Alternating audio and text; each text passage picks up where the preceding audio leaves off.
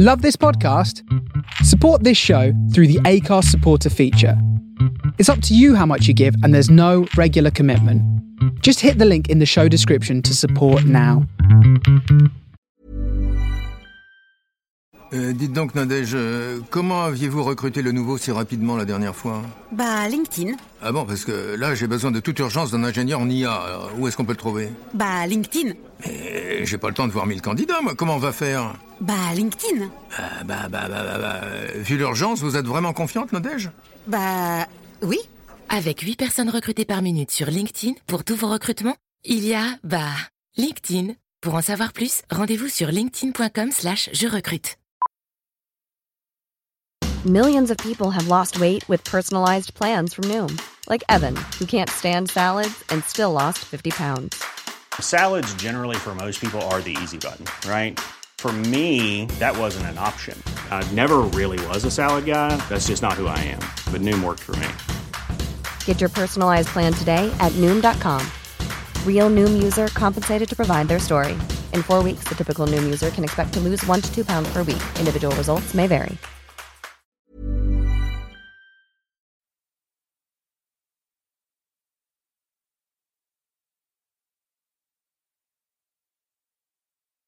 I'm lucky enough to bring you another promo from another brilliant podcast. Off you go, TJ. What's the podcast? Play me a podcast. Hey guys, it's TJ from the Pints and Puzzles podcast. You're listening to my dad. We explore some of the strange, unusual, and often obscure cases throughout history. But did I mention there's craft beer reviews? My dad shows the best. Come give us a listen on iTunes or your podcast app of choice. Engage and throw a voice. Welcome to episode 7 of Mirths and Monsters. I hope you're all well and happier than a still breathing turkey after Canadian Thanksgiving who's not yet aware of what Christmas may bring. Sit back, relax, and set your laughing muscles to chuckle. On with the pod. Hello again, my friends. On this episode, I'll be stepping out with the mythy side of things just a wee bit. Still connected though. This week, I'm going to be talking about Friday the 13th. Dun dun dun! Oh, wait, I've got a sound effect for that. Later in the show, I'll be talking with a couple of people. Well, they're not exactly people. You'll find out. Two entities who are quite the experts on Friday the 13th and the superstitious nature that is attached to it. So, time to drop some knowledge of the number 13 and why it is seen as such a bummer on a Friday. For those of you with phobias, my own phobia, by the way, is running out of fatty foods also known as saturatesophobia. I'm digressing already. So, the number 13 has a phobia. I mean that people have a phobia of the number 13. The number 13 doesn't have a phobia that I'm aware of. The name of the phobia is triskaidekaphobia. All together now. Triskaideka, triskaidekaphobia. This means that people do not want to be involved with the number 13 in any way out of fear that something bad will happen. It is irrational, yes, but that's the whole point of phobias, apart from the irrational fear of clowns. That is actually totally rational. Stupid, painty faced blighters. Let's get back on track. Something that I wasn't aware of until I researched this was that there is actually a phobia of Friday the 13th itself, the day. This is called, and bear with me on this one, folks. This is called paraskevidekatriophobia. Can you use it in a sentence? No, I can't, and I think one of my teeth just fell out from the strain. There is actually a second name for this phobia, and this is slightly easier to pronounce. It's frigatriskaidekaphobia. The first one originates from Greek, and the second one is actually Scandinavian based. So, where does the idea that Friday the 13th is the boogeyman of the calendar, the black sheep of the family, the Huxtable of the medical convention? Well, you won't be overly surprised to find out that we have to go back to Jesus' time. Now, to be fair, it wasn't the full combo of Friday and the 13th together that was the problem. It was due to the idea that on the Thursday before Good Friday, Good Friday, of course, when Jesus was crucified, Jesus had a night out and there was 13 people in total.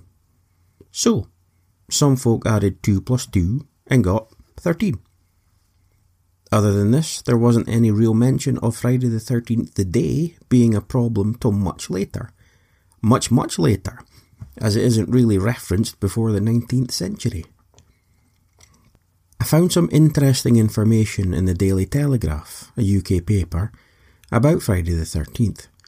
Some suggestions as to why this day is about as welcome as a fart in a spacesuit. It mentions the 13 folk at JC's Last Supper, but it also mentions that some historians have claimed that it was on a Friday the 13th when Eve, of Adam and Eve Garden of Eden fame, bit the forbidden fruit from the tree of knowledge. So, as we can see, women have been getting the blame since the beginning of time. Now, I'm not saying that the historians were all men, but they were. Another rock solid idea comes from the book the Da Vinci Code.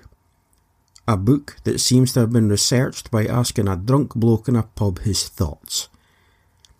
In the book, it's mentioned that a Templar Grand Master, it's nothing to do with chess by the way, was executed on Friday the 13th, and as he felt the heat crawling up his body, he cursed the Pope and the King of France, causing long term misfortune.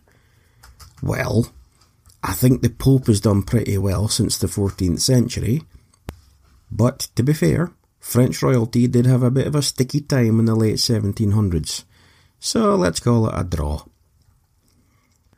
On a lighter note, let's hear about some bad things that have happened on the 13th of the month on a Friday, shall we? Are we sitting uncomfortably? Then I shall begin. During the 1990s, a retired bus conductor called Bob Renfrey from South Wales vowed to stay in bed after having some bad luck on previous Friday the 13th. In the past, poor Bob has had four car accidents, fell into a river, and was made redundant. Now, I'm not saying that someone who worked in transportation lost his job due to the vehicular destruction he caused, but, you know, I'm just connecting dots here.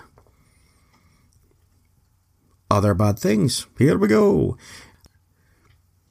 If you're familiar with the film Alive, a film that involved a rugby team from Uruguay and their plane crashing in the Andes, you'll know that that was a bad time. And that happened on a Friday the 13th. Yes, I know some of them survived, but not on the 13th, they didn't. Little nuggets about Friday the 13th weddings are cheaper, flights are cheaper, the buying and selling of houses all drop. All of these happen on Friday the 13th due to superstition and irrational fears. This leads me into superstitions and the part that they play with the minds of people. One superstition in particular is heavily associated with this day. So, you'll know of the standard superstitions not walking under ladders, knocking on wood, did you know, by the way, that if you knock on wood twice, it actually reverses the positive effect you were after? Did you also know that it's bad luck to break a mirror? Of course you did. You're not daft. But did you know it's unlucky to juggle with chainsaws or even punch a bull? That will get you some serious bad luck. The main superstition I want to talk about, though, involves black cats. Black cats are way up there on the list of superstitions for some people because back in the day they were believed to be the cohorts of witches. These days, black cats are less likely to be bought or taken home from rescue shelters due to these notions that they are evil. Speaking of evil, Did you know that Napoleon Bonaparte and Adolf Hitler were both scared of black cats? Now, I'm not saying that had we locked that weirdly moustached wazik up in a room with a load of hungry black cats it would have changed anything, but, you know, maybe ease up on the whole evil black cat thing. So the first of the interviews I've decided is with my own little black cat, little Ray Skywalker. She's just over one year old and the sweetest thing on four legs. I have put up a picture of her on the Twitter at Mirths and Monsters, and I will put her up on the Facebook once I have my page ready. Today, I'm going to interview Ray to get her ideas and thoughts about the stigma that is attached from being a black cat. What I've done is fashion a rudimentary translator, it's very, very basic, out of old television parts, and I can tell by the spikes of the meows what Ray is saying. So, hello Ray, how are you doing? Meow. Oh, you know, hungry. What's all this stuff? Oh, it's okay, no need to worry about this stuff here. This is just so the folk out there can hear you, okay? Meow. Alright. Is that a blue snowball ice? Not bad. So, Ray, have you an opinion about the idea that black cats are all evil? Meow. Meow. All hail Lord Satan, bow down, puny mortal, and yield to my ultimate power. And stop feeding me that cheap stuff. I demand Felix. I seem to be having a problem with the audio, folks. I'll be right back.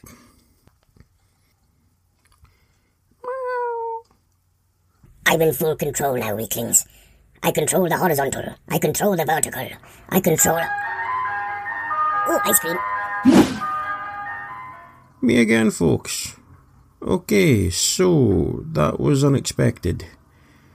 I think I'll put it down to some bad fish that I had yesterday. Moving on swiftly. Actually, let me just do one thing before I carry on.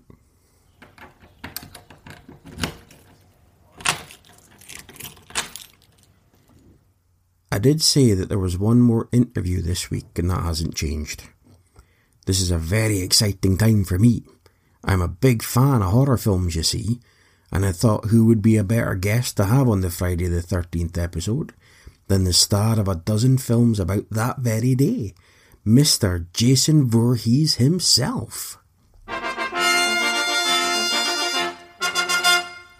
I have the phone number for Camp Crystal Lake.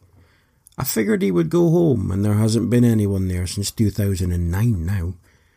I did consider driving up there, but, you know, he does seem to have a bit of a temper, that one. However, he must be getting lonely with just the spirit of his mum up there with him. So let me just go through my Rolodex here. Let's see. Cerberus Pet Sitters, Chupacabra Karaoke. Ah, here we are. Crystal Camp. So let's just type in the number.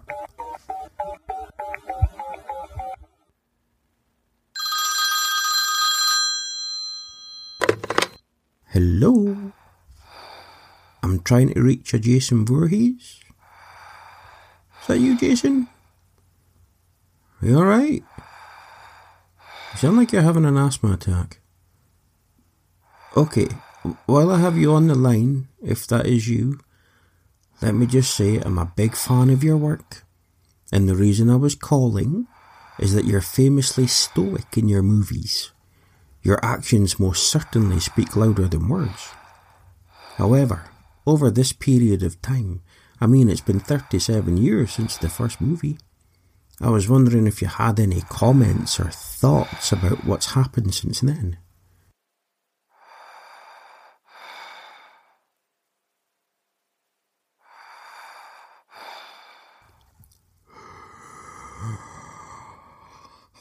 Finally, I get to speak my voice.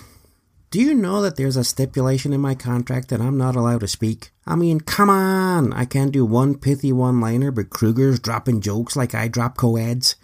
Gee whiz, it's hardly fair. Not to mention my mom. All she wanted was a little revenge, and what happened? Short back insides of her head, that's what. She wore some lovely turtleneck cardigan combos, you know. Knitted them herself. I never looked for trouble, you know. These kids came here, and well, this is my home, you know. All of a sudden, these drunken students come up here doing grown up things. Well, I did not like that. Not one bit. I can sort of understand, but some may say that your actions may have been a little excessive. What do you mean, excessive? Are you being mean? I get cross when I think people are being mean. Mm. Where did you say you were calling from again? Oh, it seems we've been cut off there. Uh, I think I need a minute to get my breath back. Ray, I need hugs. Meow. Hug yourself, weakling. Where's Finn? He's currently staring at the back door, barking at nothing. I should probably put my nightie on and go and investigate. What is it, Finn? Is it a mass killer? Or is it a moth? 'Cause you do go mental at both. You know, last time you did this, I thought that guy from Halloween was in the garden, but it was just a ladybird that bumped off your nose. Okay, deep breath. okay, folks. I'm gonna go get him settled. Go to bed, leave all the doors unlocked and windows open. Till next time, slancha. Your good health.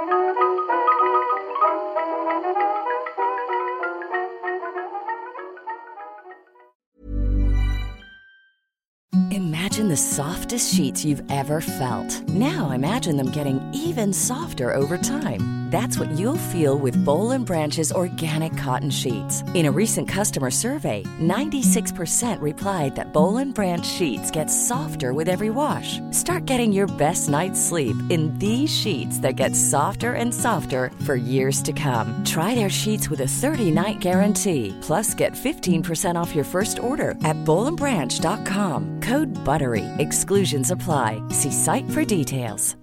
Hi, I'm Daniel, founder of Pretty Litter. Cats and cat owners deserve better than any old fashioned litter. That's why I teamed up with scientists and veterinarians to create Pretty Litter. Its innovative crystal formula has superior odor control and weighs up to 80% less than clay litter. Pretty Litter even monitors health by changing colors to help detect early signs of potential illness. It's the world's smartest kitty litter.